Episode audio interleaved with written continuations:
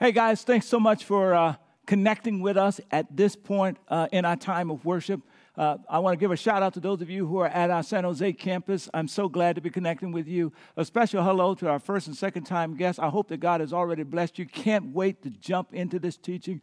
A huge shout out to those of you who are watching vis a vis social media platforms across the country and across the world. Thank you for being a part of our NBCC online experience. Now, I'm anxious to jump back into our series. We took a break last weekend to talk to fathers and father figures. But as you know, our series is Back to Basics, and we're looking at those basic tenets that are essential, vital when it comes to living faithful lives as Jesus followers. And we're asking, what are they and why do they matter? But first, let me make a real quick announcement. Last weekend, I talked about how NBCC is moving into a brand new season. We're launching uh, two brand new ministries across all three campuses, in person and online a women's ministry and a men's ministry. This past Thursday, we released a survey in our electronic newsletter.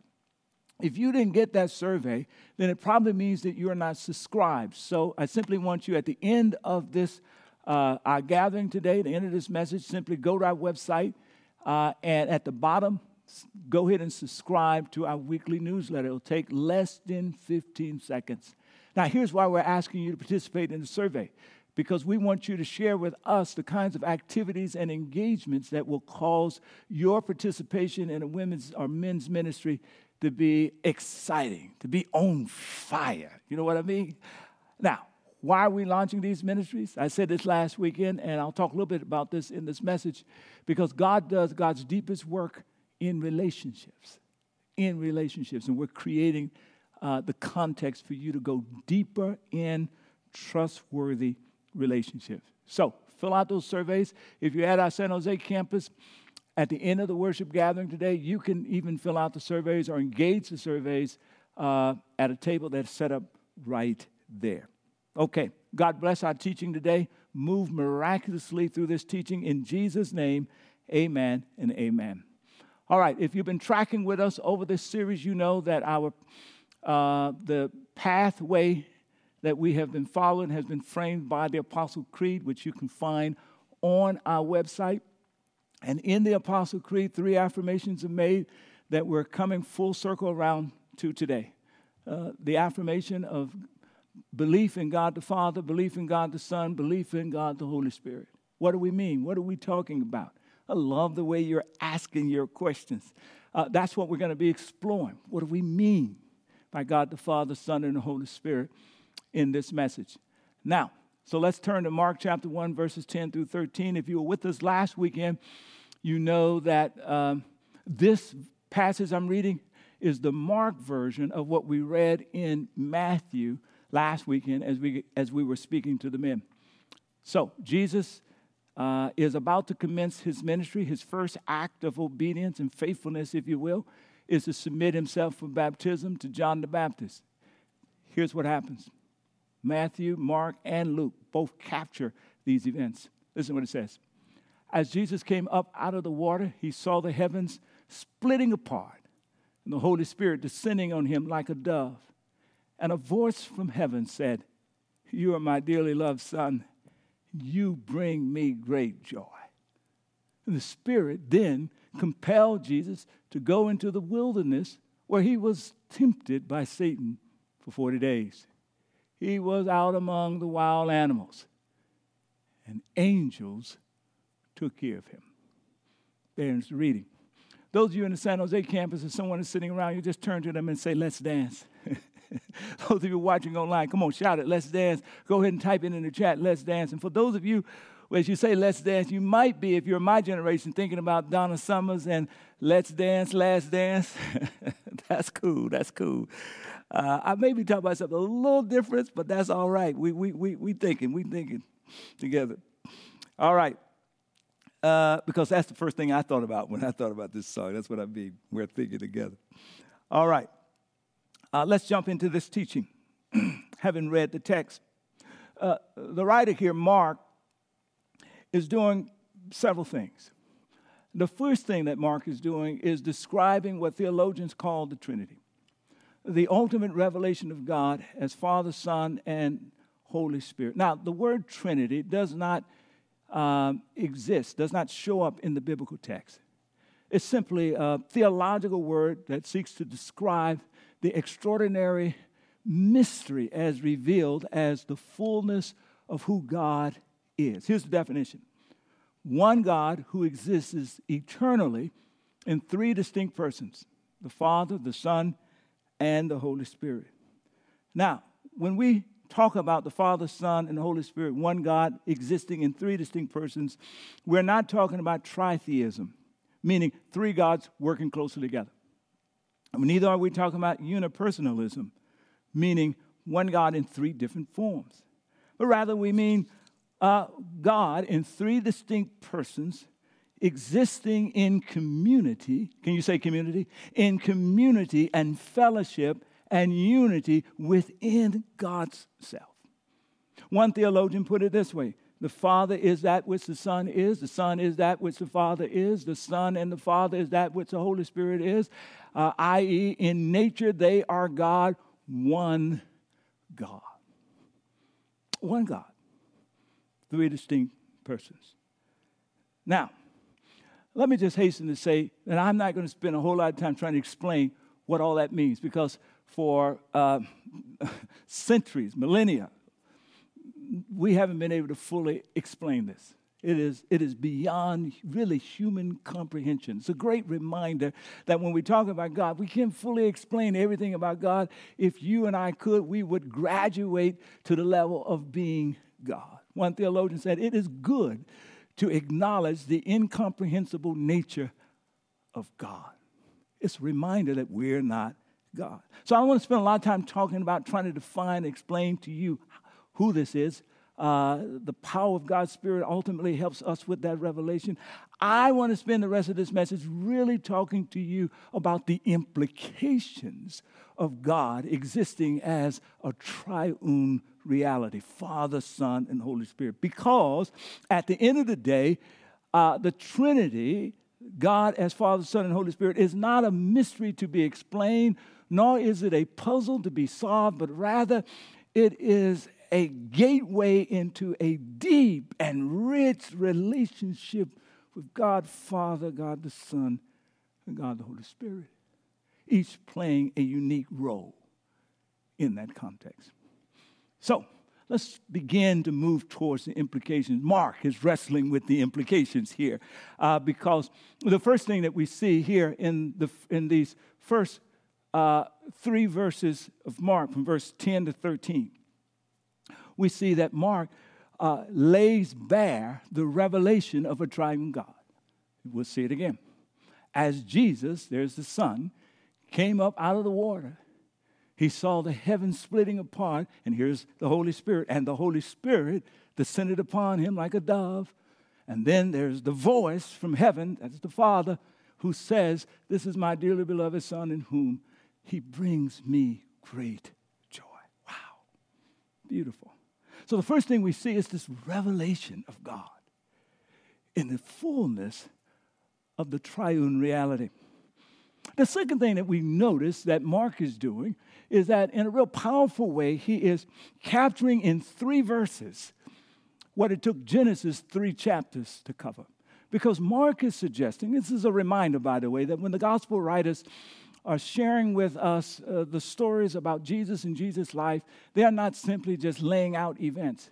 They're organizing those events in a very profound way to teach profound and eternal and life transforming truths about Jesus and about uh, life and people and salvation and redemption and all of that.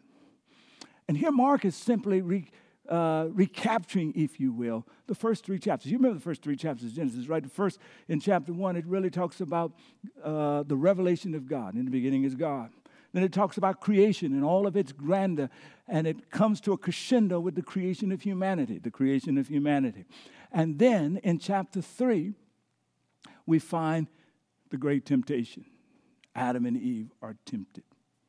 We see the same thing here in Mark as he's, as he's restructuring this, right? We find the revelation of God, Father, Son, and Holy Spirit. Then we find the, the, the, the notion of the recreation of humanity in the person of Jesus. You remember John wrote these words In the beginning was the Word, the Word was God, the Word was with God, and the Word, meaning Jesus, became flesh, became human, and dwelled among us. Ah, human is re- humanity is recreated in Jesus. This is partly why Paul says this for those of us who are in relationship with Jesus, uh, the new beginnings that, that comes from being in relationship with Jesus. 2 Corinthians 5.17, here's what he says, Therefore, if anyone is in Christ, the new creation has come and the old has gone. The new is here. So when Jesus comes up out of the water, this is the inauguration of the era of, of, of, the, of the new era of the new humanity that he brings into reality a new relationship that we can have. And then what happens? He moves towards temptation in the wilderness. Revelation of God, recreation of humanity, temptation. Now, as we think about this, I want to back into let's just focus on the revelation of God. We see it in Matthew. How does it show up in Genesis? Because I'm, I'm, i want to really pick apart, again, not the explanation so much of the triune reality of God, but the implication for your life and the implication for my life and the implication I want to suggest for, un- for the universe and for creation and for how life is designed to work together. Shout the implications.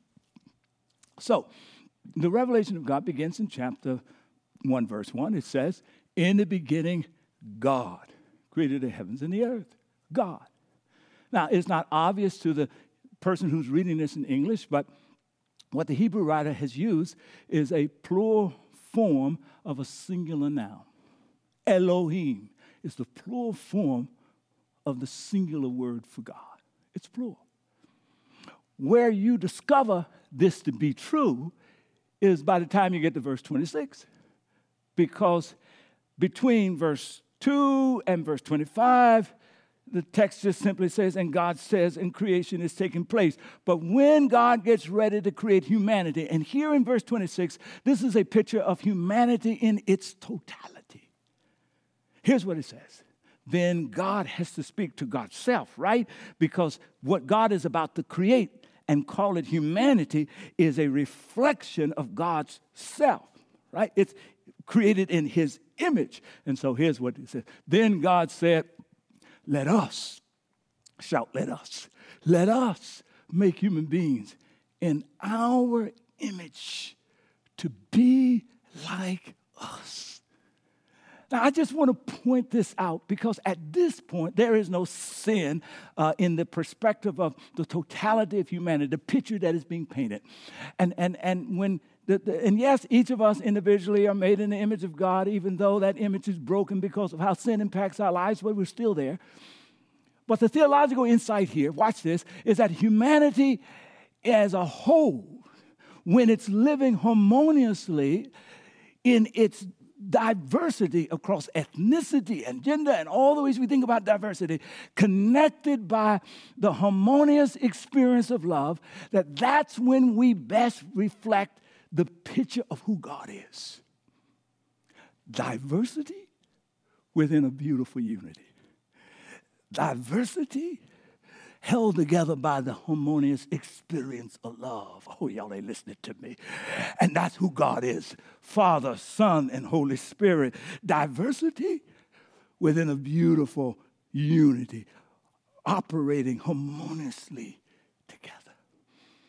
So when God looks at humanity, without the, the impact of sin on our lives.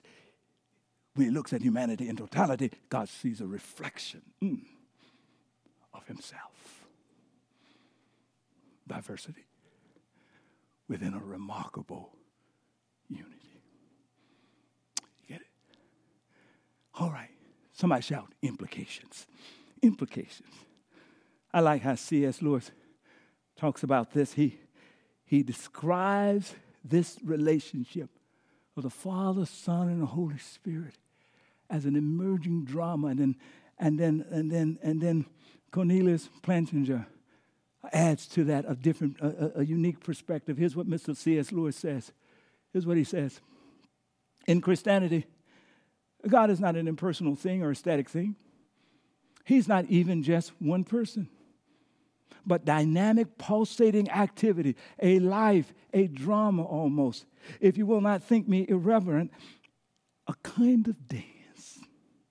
Mr. Cornelius writes these words. You see, the Bible says that the Father, Son, and Holy Spirit glorifies one another. Think, keep that image of the dance in front, right? As we, I think you see it maybe here on the screen. This, the, the, the, the notion that the Father uh, shines light. We see that in the text, right? The Father says about the Son, This is my beloved Son. Uh, he is the center of my delight, and He shines light. And, and, and, and, and Jesus will say repeatedly, uh, I do the work that I do to bring glory to the Father. And then ultimately, the Holy Spirit, uh, we will find him at work in John. And, and the point of the Holy Spirit is to shine light on Jesus. And so the Holy Spirit is shining light on Jesus, bringing the presence and the power of Jesus and the Father to live among us. And the Father shines the light on Jesus, and Jesus glorifies the Father. And the Father and the Son is found within glorifying the Spirit. What a remarkable dance. Shout dance. Dance. Here's what Mr. Cornelius goes on to say. Uh, uh, uh, uh, this means the persons within God, listen, in the midst of the dance, exalt, commune with, and defer to one another the Father, the first to the Son, the Son, the first to the Spirit, the Holy Spirit, Holy Spirit, the first to the Son, the Son, the first to the Father. They defer, they defer to one another. Each harbors the other at the center of his being in constant movement of overture and acceptance. Each one of them envelops and encircles the other. God's interior life, therefore, overflows with self giving love for others.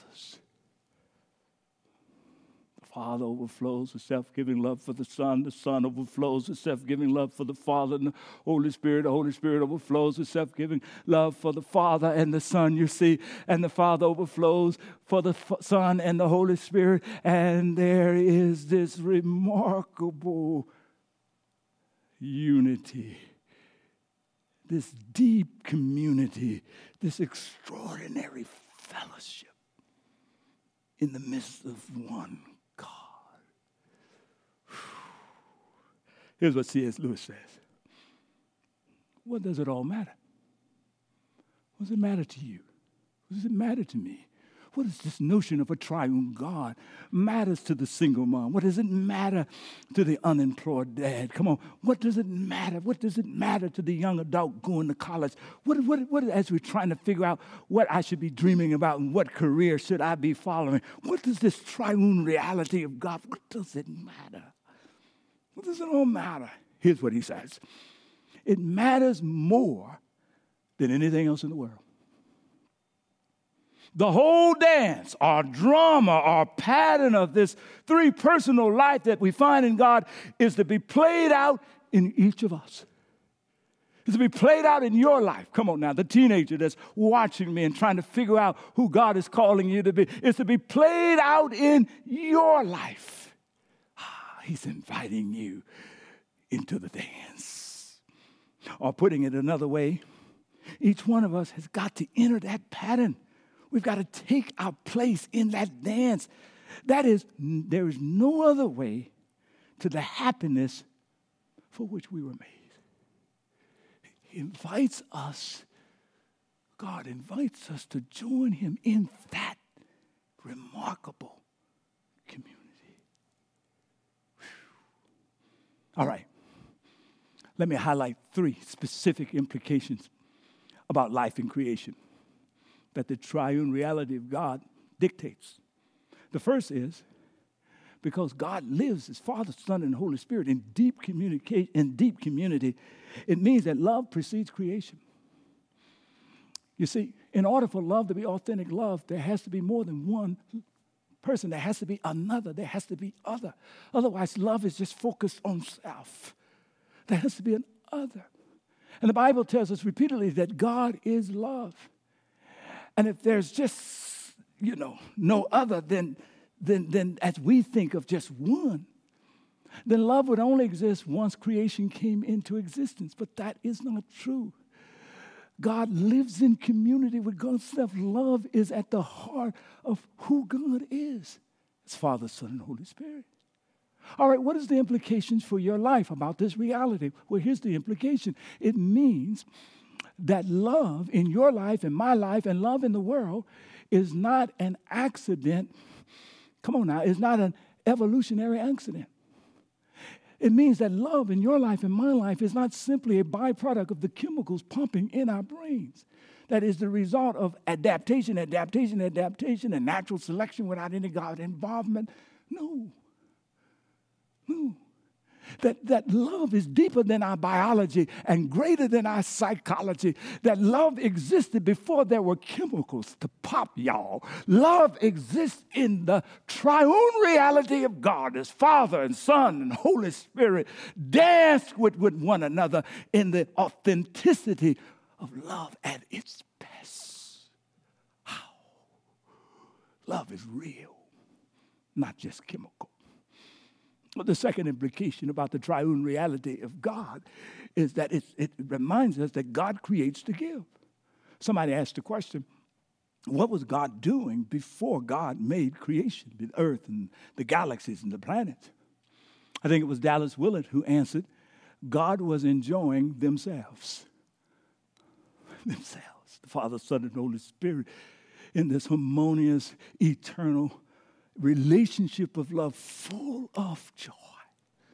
How do I describe this? I mean, perhaps it is the grandfather or the parent who's spending time with that baby. You know, the baby's been cleaned up, the baby is smelling really good, the baby is in a really good mood. Come on. And the baby is lying on their back or just uh, uh, crawling around, and, and, and, and that baby has the parent or the grandparent undivided attention, and, and, and the grandparent has that baby undivided attention, and they are giggling and they're playing and they're tickling, and it's just, uh, just pure joy being together. That is the experience of the Father and the Son and the Holy Spirit. That is a small sampling of that experience of joy that exists within the center of the Father, Son, and Holy Spirit.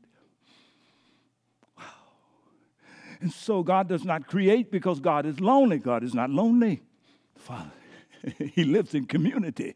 God does not create because God needs an object to love. God is not, he lives in community. God creates to give.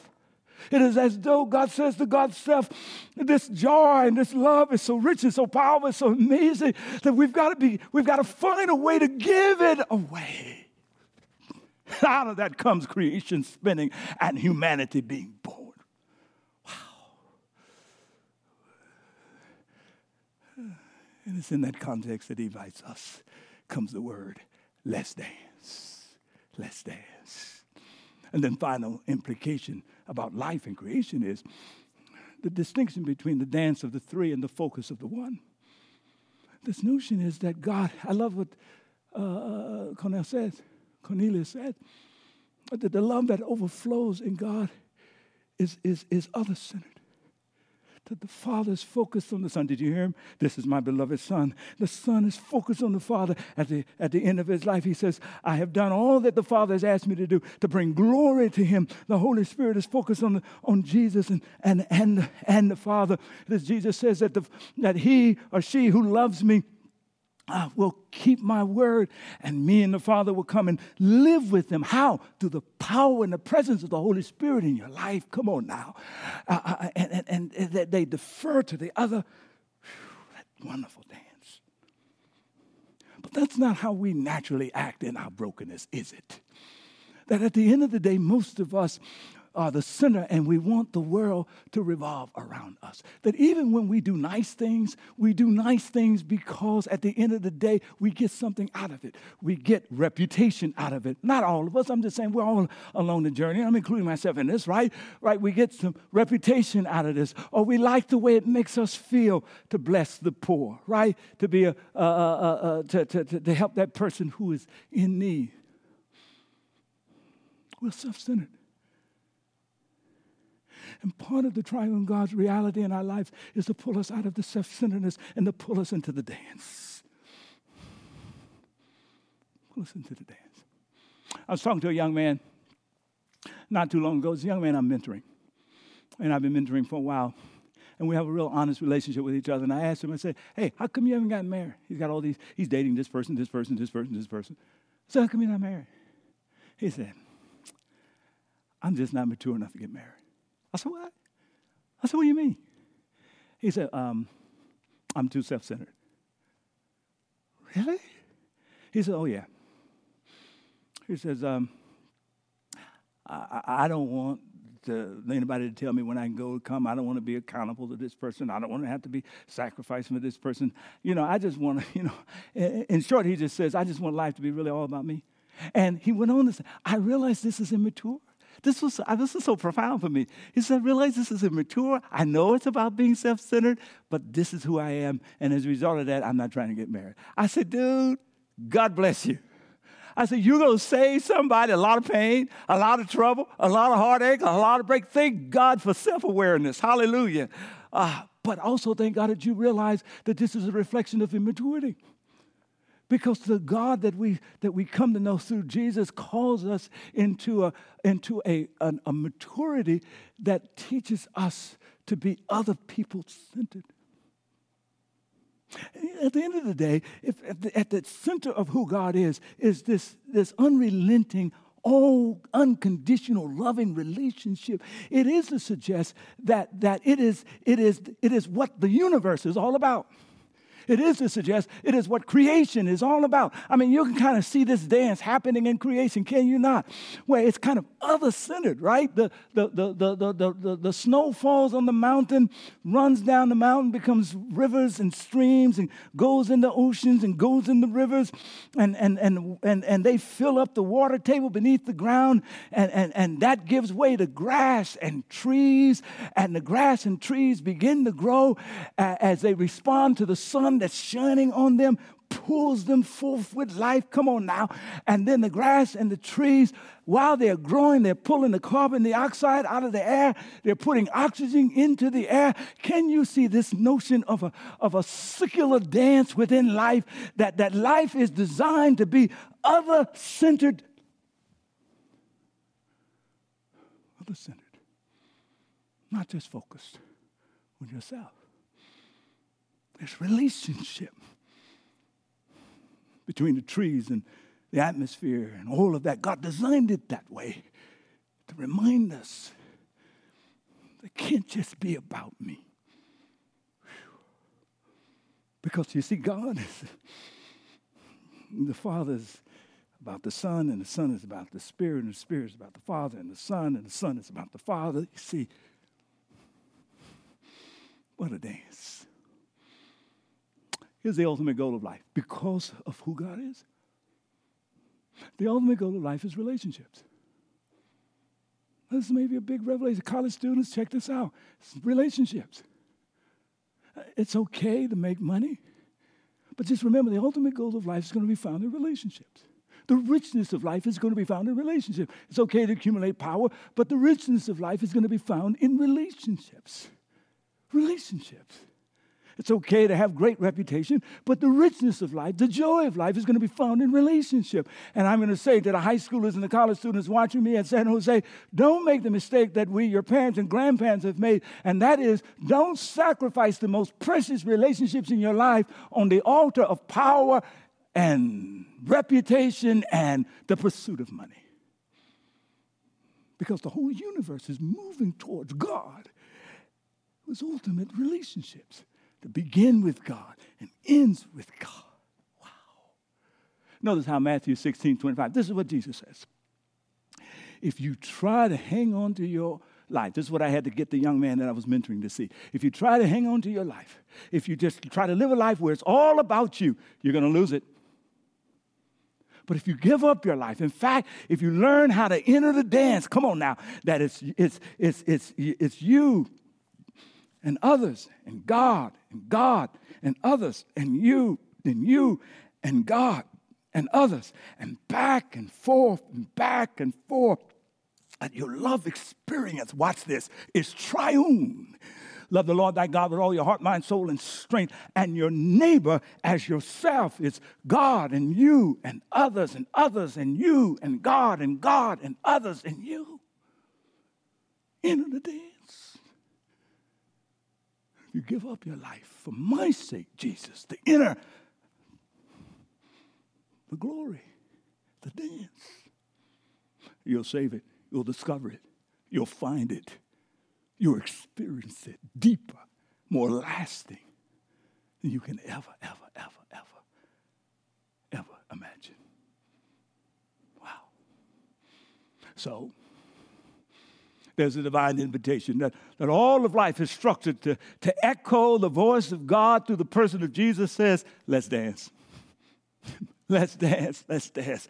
And, and the whole purpose of Jesus showing up from the very beginning of eternity, showing up is to make it possible, come on now, for the one that God has created, all of us, so that we can enter. He comes to make it possible for you and me to enter the dance. When Jesus says, I'm the door, I'm the way, I'm the truth, he's just simply saying, Come on now, I've come to make it possible for you to enter the dance that me and my Father and the Holy Spirit is in. To become a part of this deeper community, and this deeper community to become a part of your deeply lived life. Wow.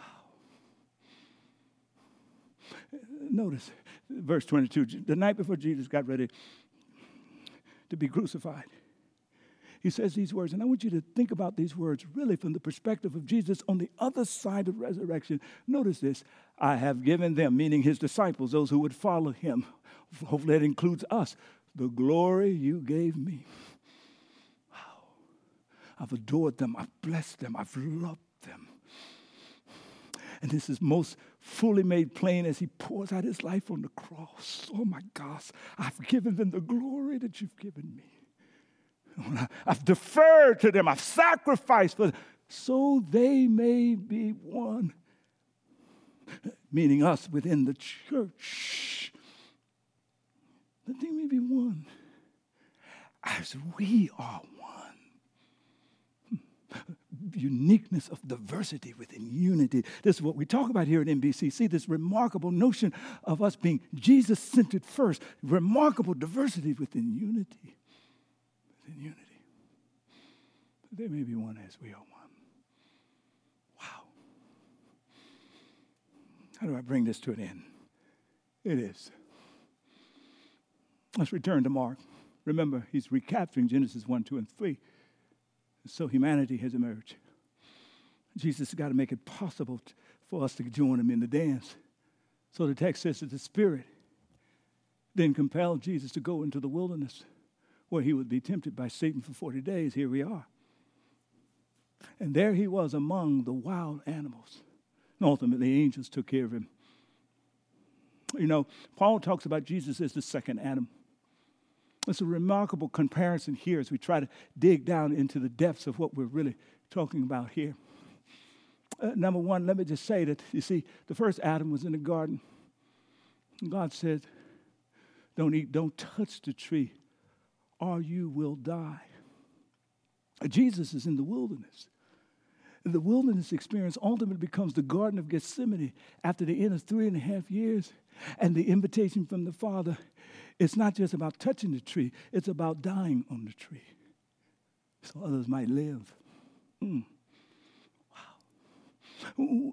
And in both places, in the Garden of Gethsemane and in the Garden of Eden and in the wilderness, the Satan, Satan tempted, just like he tempts us to give up in believing that there's something powerful in a other person and in a love that is centered on others and God and then us and God and others and then us. Here's a remarkable thing Adam and Eve are in the garden, Satan asked a question What did God say? Well, God says, Don't eat, don't touch the tree. Why? We don't know. We know He gave us the consequences. He said, if we eat or touch the tree, we will introduce death into our life. But why? We don't know. And here's a fascinating, I think it was uh, Tim Keller who brought this point out. It's a powerful point. Here's a, his unique point. It's simply this. Why didn't God tell Adam and Eve the why? Because perhaps God simply wanted them, given that He had blessed them, He had put them in a remarkable garden, He had been taking care of them, He had showered them with His love, Perhaps God just simply wanted them to obey and trust Him just because. Perhaps God simply wanted them to, to, to, to, to do what God asked them to do just because they love Him, not because of what they can get out of it, you see? Because if they knew why, then they would do what they were doing so that they could get the why out of it. But God just simply said, Have you yet reached a point? Have you not yet reached a point that you can just be obedient just because you love me? Jesus does that. He's, he's obedient to the point of death just because he loves the Father, just because he loves you. He's going to get nothing out of it from you, right? And from me. It's all, it, it, he moves towards us in crucifixion. And through death and resurrection, he extends an invitation. And then as we, come on now, by faith and repentance, say yes to Jesus, we move towards him and the dance begins. When the Father looks at us through our relationship with Jesus, he says, You are my delight. Wow. Quick, three quick implications. I'll just give them to you. For my life and your life, the triune reality of God, the Father, Son, and Holy Spirit, because this is who God is. Number one, to know God at best is to live in sacred community in, in, the triune reality of a love that moves from you to others to God, from God to others to you. And the unique place of finding that is ultimately in the church. So, for those of you who are at San Jose campus, and others who attend the River City, let me just offer a challenge to you. I know you like the donuts and the coffee is great. You like popping in and popping out, and enjoying the worship, hearing a good message from time to time. But can I just challenge you? Join the community. Don't just stand on the outside. I want to challenge you. Join the community and learn to, to, to, to be a part of the dance. With imperfect people, we don't all dance the right way. Come on. We, we we're not all good dancers, but we're doing the best we can. Be a part of the dance. The second implication is that my life is best defined by praise and thanksgiving that as we enter the dance, it means that we begin to adore and to praise and worship God, not because He's an egomaniac and somehow He needs it. No, it is because it's, it is because uh, as we praise and adore God, we recognize the goodness of God in our lives. In other words, not because He needs it, but because we need it. In the process, we retrain our brain and reshape our heart to recognize the goodness that around us so that even on a bad day, we find a reason to say, Thank you, Jesus, and mean it. And it helps to transform complaining people into blessing people. And thirdly, obeying God without regard to the cost is the secret to the power of the dance. Notice the text says that Jesus went out in the wilderness among wild animals, wild beasts. This was Mark. Why? What's the point of talking about wild beasts? Seems like it has nothing to do with it. When Mark was writing to a Christian community that was in the, at that very moment being persecuted and they were being thrown to the wild beasts. And what he was suggesting and teaching about Jesus is that we have to love Jesus, that even when we're thrown to the wild beasts, come on now, even when life is not working out, even when things are not going our way, that we are still willing to trust God that at the end of the day, He'll have the last word and it will be a word of victory, either on this side of life or the other side of life. He honors His word as He invites us to the dance. You know, the other day I got a text from a dear friend of mine. He's in intensive care, and his sister wrote me and said he's tired. He's been battling a sickness for a long time. She says he's tired, but he's still, she says, full of uh, life, but he's tired. I wrote her back and said, You're right, he's tired. I said, But he's full of life. You know why? Because he knows who holds the future. And he said yes to the invitation of the Father to join the dance. Listen to what Jesus writes and says in John 17, 24. This is why we can't even be concerned, super concerned, overly concerned about even death itself, because death, come on now, for those who've entrusted our lives to Jesus is simply uh, a, a, a, a servant of eternity comes to take us to the dance. Notice what Jesus says. He says, Father, I want these whom you have given to me, that includes all of us who put our trust in Him, to be with me where I am.